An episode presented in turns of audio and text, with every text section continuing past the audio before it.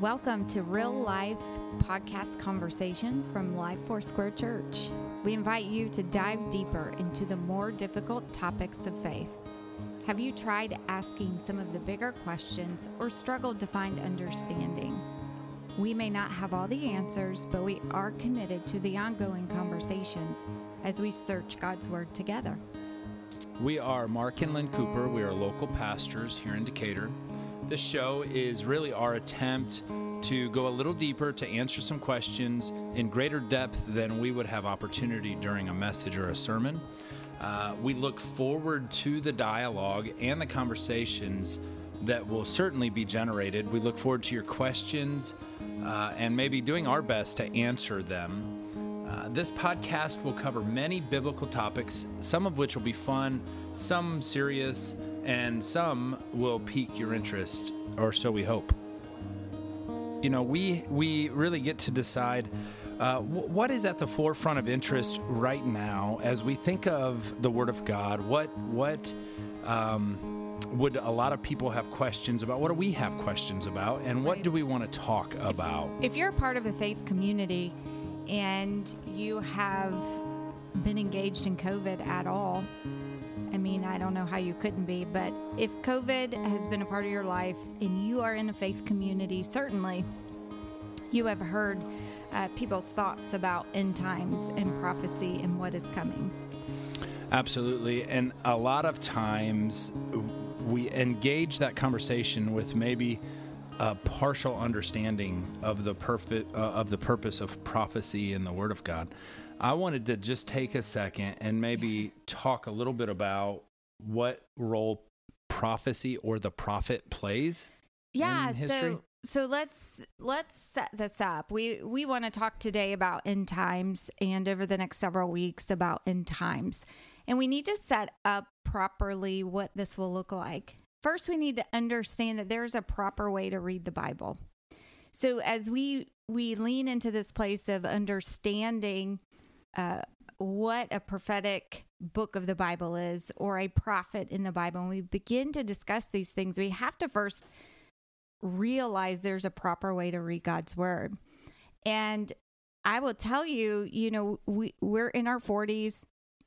We don't have great experience in regards to living, right? We've hopefully been here not even half of our lives yet, but we both did grow up in ministry.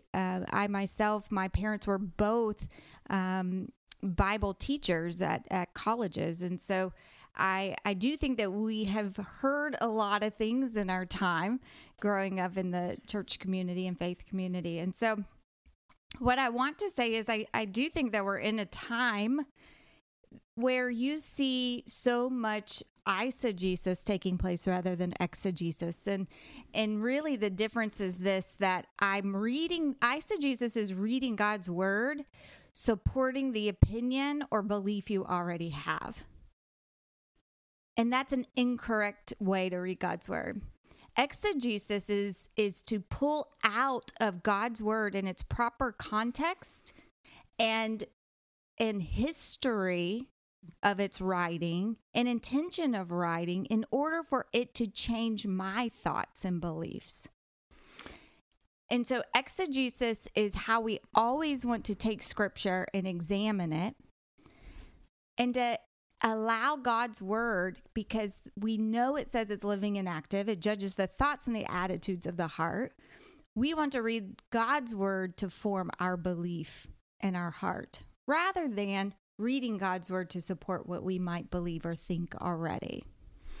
That's a good place to begin. You know, we start with, okay, so what's the purpose as we read the Word of God? And that leads us, what Lynn just communicated is the purpose is that there is an alignment that happens, and the movement of that alignment isn't with the Word of God, but it's with me. I change to line up with what the Word says as I understand it, and as I increasingly understand it, because it is living. My understanding of it may change, but the Word has not changed.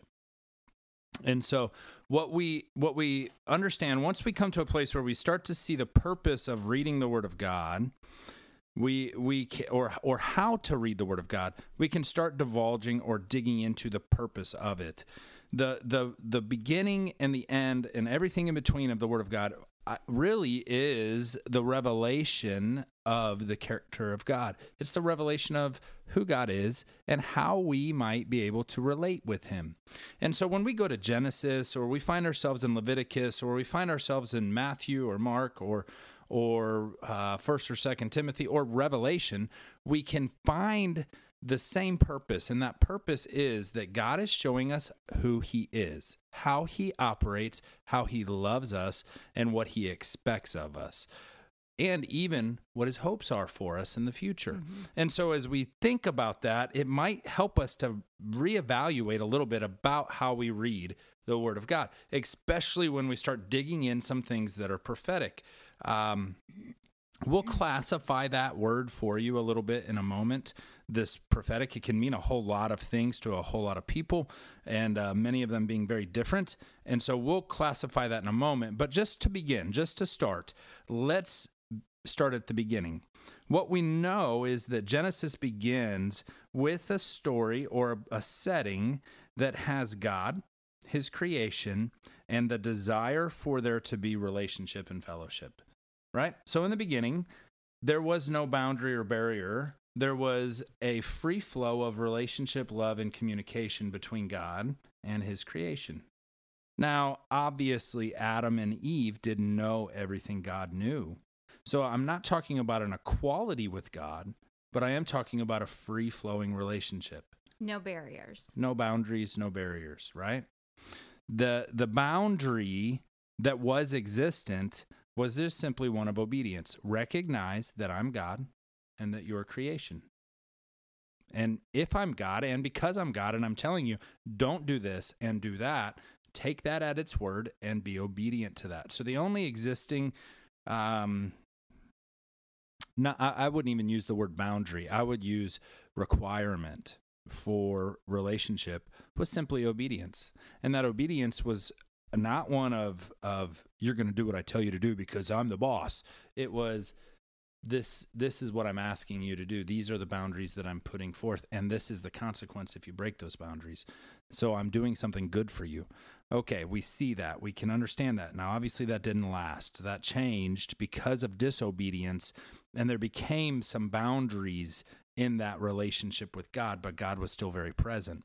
It became necessary for God to begin revealing himself to a fallen creation in a new way or in a different way, not as direct. And that's how we end up with the Word of God. The Word of God is that revelation of who God is to a fallen creation so that they might overcome, through his grace, that barrier.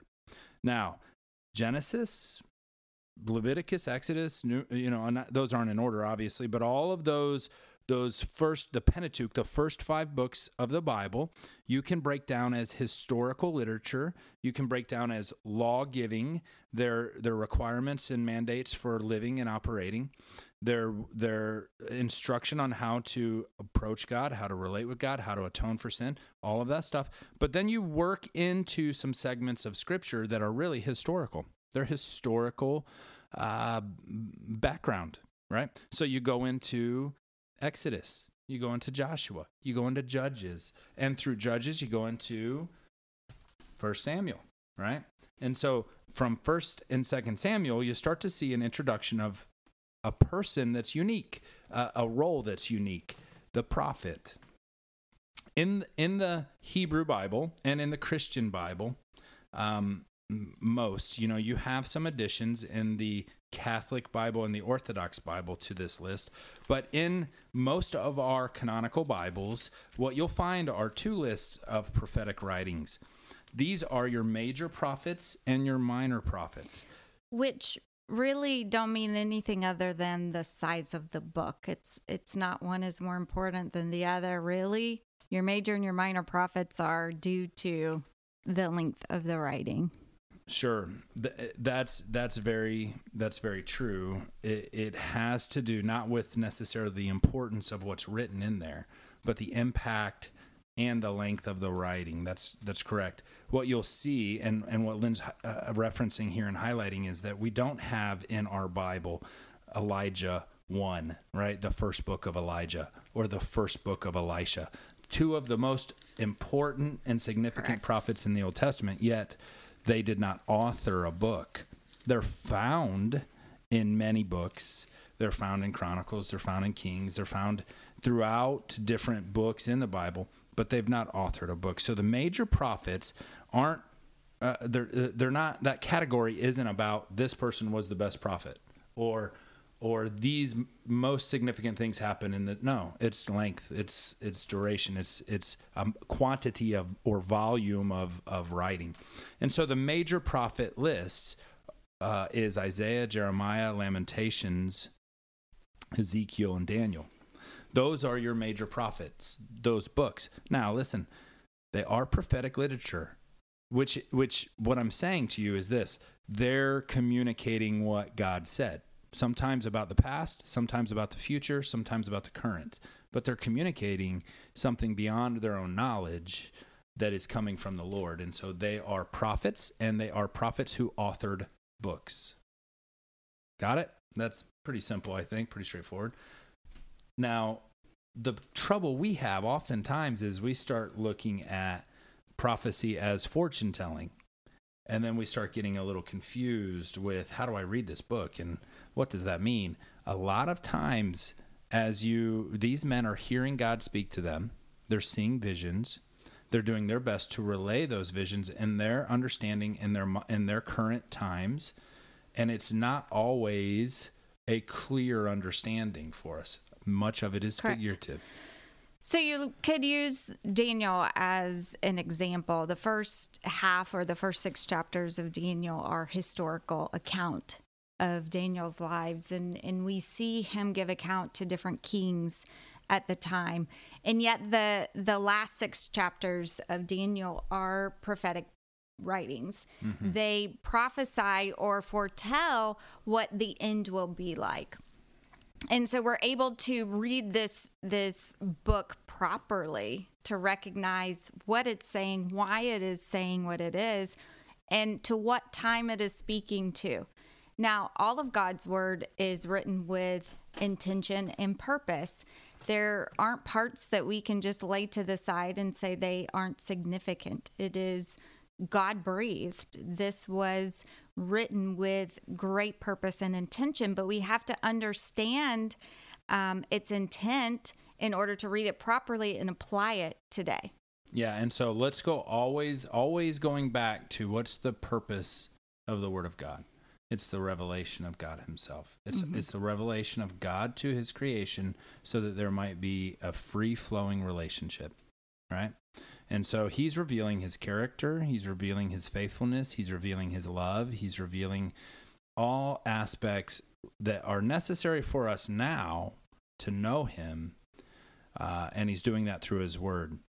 And so what Lynn shared with you about the book of Daniel is very significant. We need to understand that, picture yourself like if your wife woke up, or if your significant other woke up, or if your child woke up and said, oh man, I had this really crazy dream.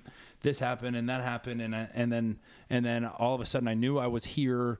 I don't remember what the place looked like, but I knew where it was. I just somehow knew it was there. And then this happened and that happened. And then I woke up. What if your first response to that was, okay, so please tell me the timeline of this. Break down the timeline for me. All right. When did that happen exactly? How did this happen? How did you get from A to B?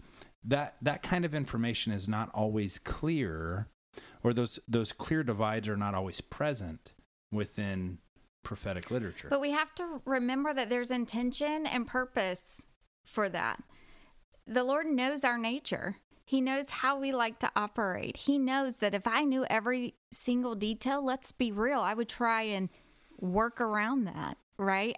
I would try and do all that I can on this side before I had to navigate this other side. And so his intention in that is that we would live a life that reflects Christ. And he understands our nature, right? That we don't always find that easy or appealing.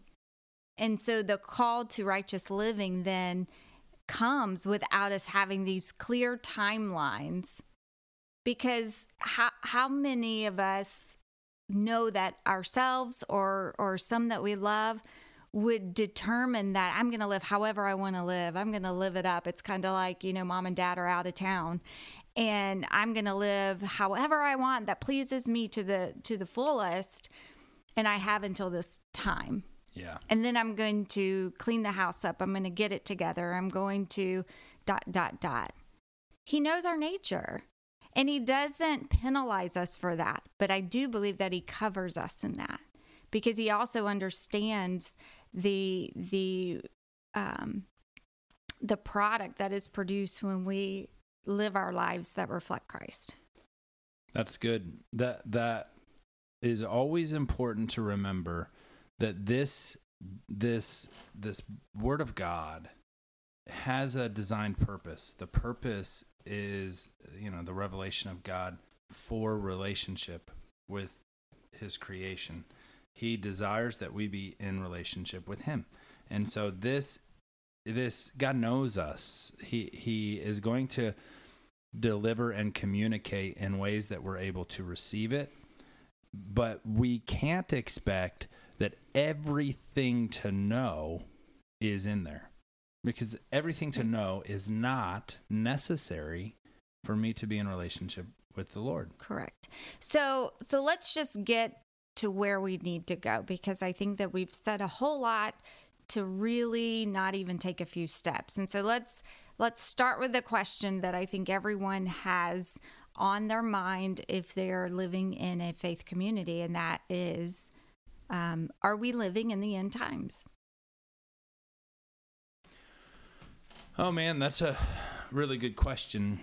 So can we set up this question to first offhand set the fact that you and I do not agree on several end time things, right? So what you just said is the Bible doesn't give definitive answers on everything.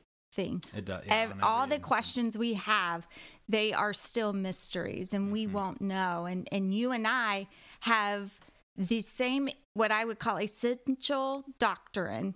We have the same beliefs when it comes to essential doctrine. We believe that Christ was born of a virgin. We believe that there is one way to heaven, and that is only through Jesus Christ, accepting him as your Lord and Savior. We believe in the Trinity. And these are some essential doctrines that we can't waver on. But when it comes to end times, when it comes to these theologies, which are man-made, right? Doctrine is God said it. It is clearly in his word. Theology is man's understanding from God's word. There are theological points about the end times that you and I don't agree on. We see them differently. And so, yes, we see them differently. We will have fun talking about some of those and discussing. And so you can decide where you might lie and maybe decide where you want to be in some of these questions. But, you know, for an example, you know, the tribulation, we see those very differently. And we will have fun discussing that. Yeah. Yeah. There's several keys like that. Honestly, we need to get to that place where we do have those kind of questions and we begin talking about some of those. This is not meant to be a study course where I break down or we break down all of it. It felt like that for a little bit. A little bit like we were back in school. Oh my goodness. Okay. So listen, let me just entertain me for a second, and let me at least give the list of the minor prophets, because I began you already with the did. No, I did not say the minor prophets. The minor prophets are Hosea, Joel, Amos, Obadiah, Jonah, Micah, Nahum, Habakkuk, Zephaniah, Haggai, Zechariah, and Malachi. These are your minor prophet books. So there you have your major and minor prophets in the Old Testament. Great. We understand that now. We see also in the New Testament some prophetic literature, which is what we want to spend most of our time on today, which is the book of Revelation. It's important to start with an understanding that the book of Revelation is the revelation of Jesus Christ. It's not a revelation only of what happens at the end. It's not a revelation of how's your life going to go if you walk through it. It's a revelation of who Jesus Christ is, primarily as the Lamb of God. And so some of the things we see in there, some of the things that we often are asked about, the things we're most often asked about are, like Lynn said, are we living in the end times? Well, what do you think, Lynn? Do you think that we're living in the end times right now? Yes, I would say that I don't just believe we're living in the end times. I would suggest that we are living in the end of the end times. We do recognize that there is somewhat of a time log taking place, right? Yeah. And so I would lean to the fact that we are towards the end of the end times. And so what does that mean for us? Like, if we're living in the end of the end times, and I agree with you on that, I also think we're living very close to the return of Christ. Now the return of Christ can happen in a couple different ways, depending on how you see that. But I think also that we're living in the end times. Tell me, let's talk a little bit, you and I, talk a little bit about why do we think that? Because every consecutive generation has thought that a little bit. Yes. Or has expected that Jesus is going to return in my lifetime. So I won't steal what I know you're going to say, because I really do agree with your point on this, and I do see that all over. So I'm going to start with why I have thought that for some time. And that would be for me, it's from the book of Daniel. At the end in the prophetic passages, you see Daniel talk about the increase of knowledge that will happen in the end times. Mm-hmm. And I believe that as 40 years of living on this earth, I remember, what was that called? That wagon game? Oregon Trail. Yeah. That was awesome. Where I always ended up getting dysentery. You would have to put in the codes, and it took forever to get across if you made it alive and everyone with you was still alive. So we went from that to I can look anything up in the palm of my hand and have an answer. Okay, let's go further than that. I've been fortunate enough to travel several places across this globe, from Myanmar to Ethiopia and Nigeria, and still in places where you don't see many phones, I still have the capability to look up just about anything I might need and answer for in the palm of my hand. So I think the increase of knowledge that Daniel's talking about isn't just the brain's capability to hold knowledge. I think it's the ability to gain knowledge and to find knowledge. And it is so accessible today. And it only increases. It used to be that knowledge actually doubled it used to be like 20 years. It was something crazy. Now knowledge is literally doubling like every 12 to 18 months, which is insane. It is. It's insane. And what are they saying? What are they currently? They're saying that knowledge is going to double. I mean, in the coming years, within the next few years, knowledge will double daily. I mean, it'll just happen. That just blows my mind. On such a quick pace. And so this, what Lynn's referring to, is found in Daniel chapter 12, verse 4, and it's just it's instruction from the Lord to Daniel saying, "Shut up the things that I have told you. Do not put them in this book. Keep them secret until the end times, where knowledge will be increased. People will go to and fro, and knowledge will increase." Mm-hmm. And so this increasing of knowledge, you can see through the internet, when we were kids, phones were attached to the wall. I remember dial-up internet. Yeah, do you remember that awful sound that it made? Oh, yeah. I mean, internet was like...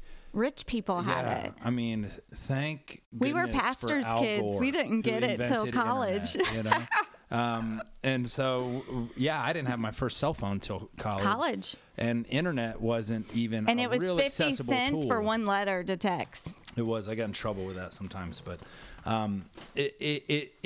it is a real thing, and we do live in a real time. And it's one of those signs that Lynn is saying, that's what I see.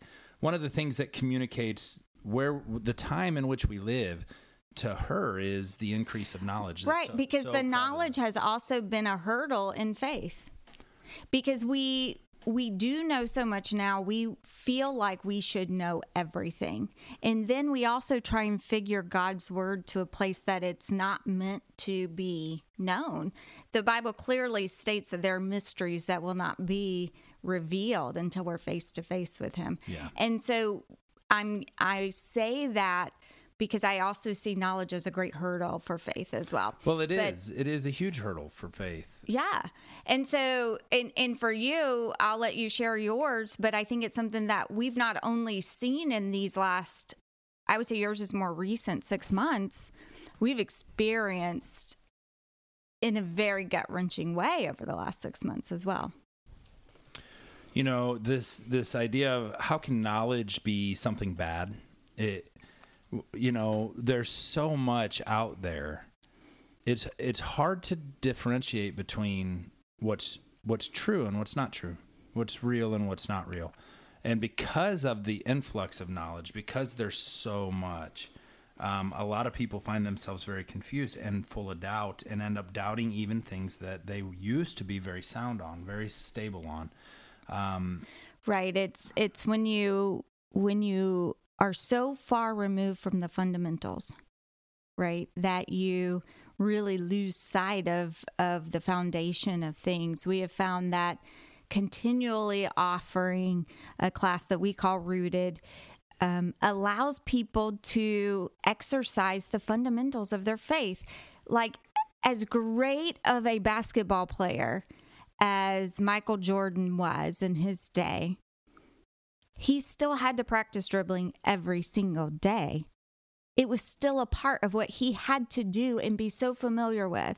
And our faith is the same way. We can't be so far removed from the fundamentals, or what we would even call the essential doctrine, that we have to know it so well that we can not only keep it at a place of understanding, but to share it, because that's ultimately our responsibility and goal. Well, absolutely it is. That is the Great Commission. Our testimony, our witness is hugely significant. You know, Lynn, 2 Timothy 4:3, you're talking about a scripture that really tells us and speaks to what you're communicating. It says, "For a time is coming when people will no longer listen to sound or wholesome teaching. They will follow their own desires and will look for teachers who will tell them whatever their itching ears want to hear."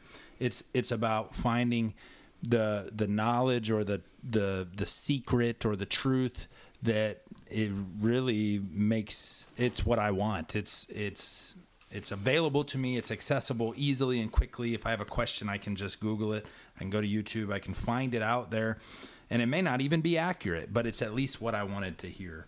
And so it's enough for me.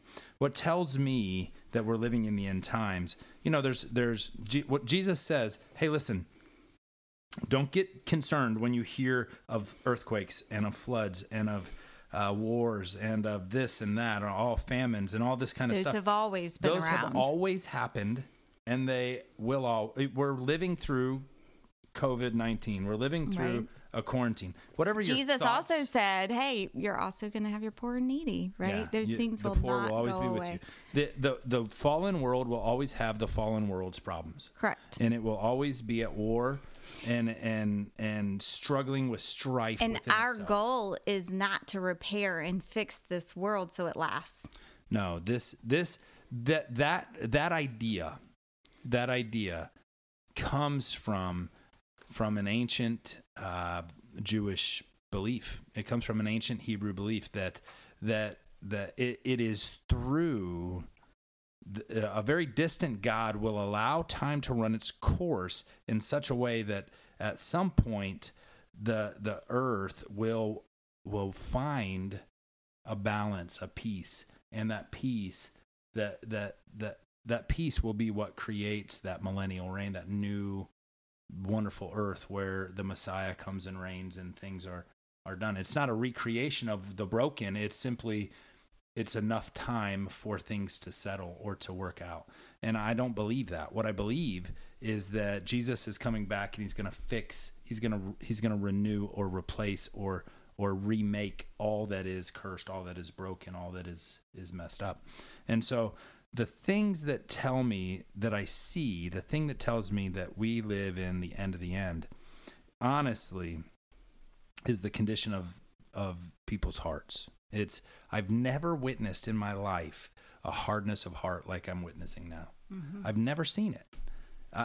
Now you've seen it in one person maybe, or you see it isolated mm-hmm. here or there, but I've never seen it to the extent, to the level, and to the quantity at which I see it. And it's not just that I see it, it's that it's championed. Well, it used to be right behavior. This is good kind of heart in the unbeliever.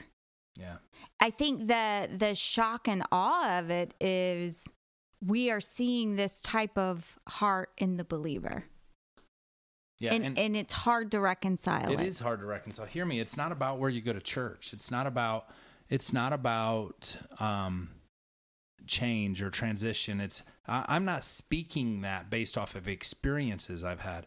I'm speaking it based off of what I see, and the way that people are responding to some of the most valuable things in their life, based off of really what can only be explained in my mind as a staunch, hard heart. And it's growing, it's prevalent. And that tells me that the time is short. Mm-hmm. Jesus says, unless I had cut the time short, not even those who are elect would make it. Not even those who are his church.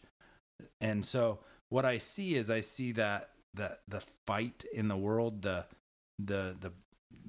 darkness in the world is growing strong, and it's becoming something that is drawing us towards the end. Now, I don't tell you that so you get discouraged. Oh my goodness, what's going to happen? Or Pastor Mark doesn't think the church is doing its job, or church is good or healthy. No, I think all those things are true.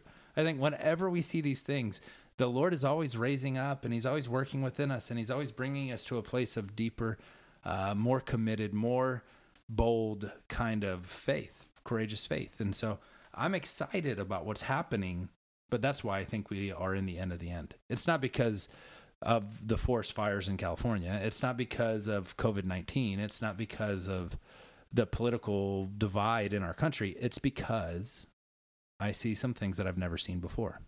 Right, right. Things that we grew up experiencing, people leaving churches or coming and not coming back. Like, those are all things we're used to, we're familiar with. Yeah. They aren't the things that make us not want to get out of bed in the morning. But there is this, which I do think knowledge has played into, this place where the heart has just grown cold, and the believer's heart has grown cold and lost sight of the mission, which I think is ultimately the enemy's goal, right? If the enemy can get us to focus on the issue of our circumstance and forget about the purpose, no matter the circumstance, then he's doing a good job of distracting us. And so in these times, we've been viewed, the church, man, we've heard from pastors whose church is split. They've had all sorts of experiences. And we have to say, we're blessed, man. We really are blessed, and God's been good. But there's been some awful things happening. And part of the knowledge playing into it is you can go online and listen to any sermon and back up your belief. You can read scripture improperly and back up what you believe. And that's part of what we're seeing, is this whole thing of I'm right, you're wrong, and I can back it up. Yeah, let me find for you scriptures that support my opinion. Right. You can do that easily. It is not hard to take scripture out of context, especially when we talk about figurative forms of scripture that is prophetic in nature, but also very easily done with just even the words of Christ. Either the words or the omissions of Christ, right? Mm-hmm. Christ doesn't always use the words we prefer. And so sometimes it's easy for us to say, well, he doesn't speak about that because I don't see that word in scripture. No, he's dealing with the issues of the heart. He's dealing with issues that are much deeper than just a descriptive word about this sin or that sin. Some of the things that I think are very important for us to understand, you know, we ask this question, hey, do you believe we're living in the end times? So the way we need to just really even conclude this time together is, what do you do about it? If we do believe that we're living in the end times, then what are we to do? Right. Like, should I panic about that? Should I, you know, listen, Lynn, earlier in our podcast, or earlier in our time together, Lynn said there's some things we disagree on. Some of those things that we see differently are just the timing of the rapture. Mm-hmm. And so based on that alone, what should I do? Should I prepare? Should I be ready? Should I amass food and ammunition and dig a bunker? What should I do to make sure that I make it through if I'm a mid-trib or a post-trib? And this is where so many of our conversations go. We find that those that have been so upset by biblical responses or churches' responses are out of a place of accusation that we aren't doing our job, because I don't want to fight what this world, its destiny already is, right? We want to recognize our mission is to all know Christ and to take every opportunity to share Christ with everyone we possibly can. And yet there's this place where, if you will realize, the question is this: what kind of condition am I leaving this world in, right? Because I think believers know that Christ is coming. And their concern is, well, what kind of condition am I leaving this world to my children or grandchildren? Yeah. Whether it be through death or whether it be through rapture, what is the condition? And I over and over and over have communicated that's the wrong question. The right question is, what is the condition of your children that you're leaving this world? Yeah. Because this world's future has been spoken and destined. However, when we have the way, the truth, and the life, God's word, by knowing Jesus Christ came and is our Savior, then we have all that we need to change this world in the eternal sense, not this physical sense. When you start to get a clear picture of the book of Revelation, what you notice is that much of it is quotation. Much of it is quoting former prophecies, former end times prophecies from other prophets. And so it is a reminder of what's already been communicated, and it does clearly determine or speak to the end of the earth and what is going to happen. It's not the end, it's a renewal. It's spring after winter is what it is. Mm-hmm. And so for us to have any thought outside of that, let me tell you right now, the life you're living, the world you live in, is going to change. Not because of anything that's happening in your world today, but because of the way God has set up the structure of the world, the way that God is working. Nothing is going to stay unchanged. The only thing that makes it out of this place are people. Right. The soul of people, or the souls of people, are the treasure of this world. And so when Jesus says, build for yourself treasure in heaven, not treasure here on this earth that can be stolen or that can rust or be eaten by moth, but build for yourself treasure in heaven, it always has with it the understanding that the things I invest in people, the things I invest in other souls, is the treasure I'm building. That is the investment of Christ as well. And it's so against even the American dream of work hard and build this amazing life with your nice house and cars and boat and whatever else you might want. And those things aren't bad. No, I want all those things. But they could work against the eternal perspective of our treasure in heaven. Yeah, they cannot be my treasure. Correct. They can be things you have. You can have a nice car. And if you have a nice car, man, I love that for you. But they cannot be what you love. They cannot be your treasure. Bible says wherever your heart is, there your treasure will be also, or wherever your treasure is, there your heart will be also. And so whatever you love, that's your God. Mm-hmm. But the beautiful part of that is that you can choose where you want your treasure to be. Yeah, you can change that. That's exactly right. I love that. The issue here, and as we even bring this to a conclusion, is what do we do about it? I mean, Lynn just kind of answered that for us. If we believe that we're living in the end times, what do we do about it? Well, we have to start investing in what God invested in, and we have to make sure that we're doing what he's told us to do. Mm-hmm. I want you to think for a second about the parable of the 10 virgins.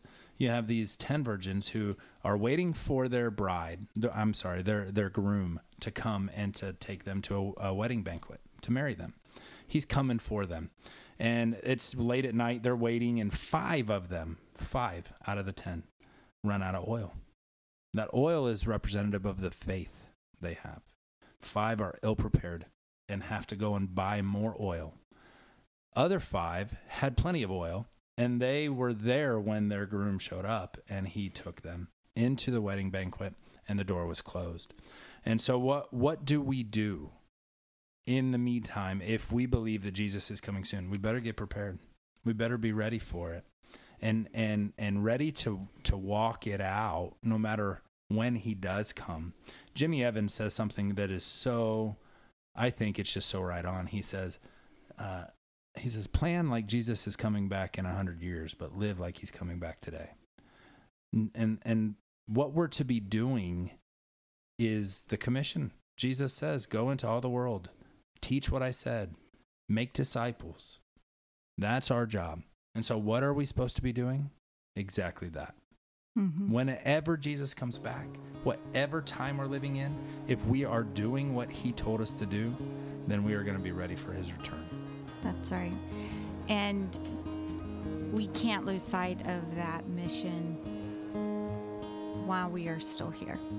We just can't. So we look forward. There's so many areas we can go with this topic of end times, and we will certainly talk about many more, but we want to say thank you for joining us. We would love to hear your thoughts about the topic today. You can send an email to reallife@visitlife.org to give us your feedback. Real Life will be a weekly podcast, a ministry of Life Foursquare Church here in Decatur, Illinois, and we hope that you have a great week, and we look forward to continuing our conversation next time. Awesome. Enjoyed my time with y'all, and please send in those questions. I can't wait to have some dialogue with you guys. And Lynn and I are very blessed to be able to participate with you in this way. I hope you have a wonderful day.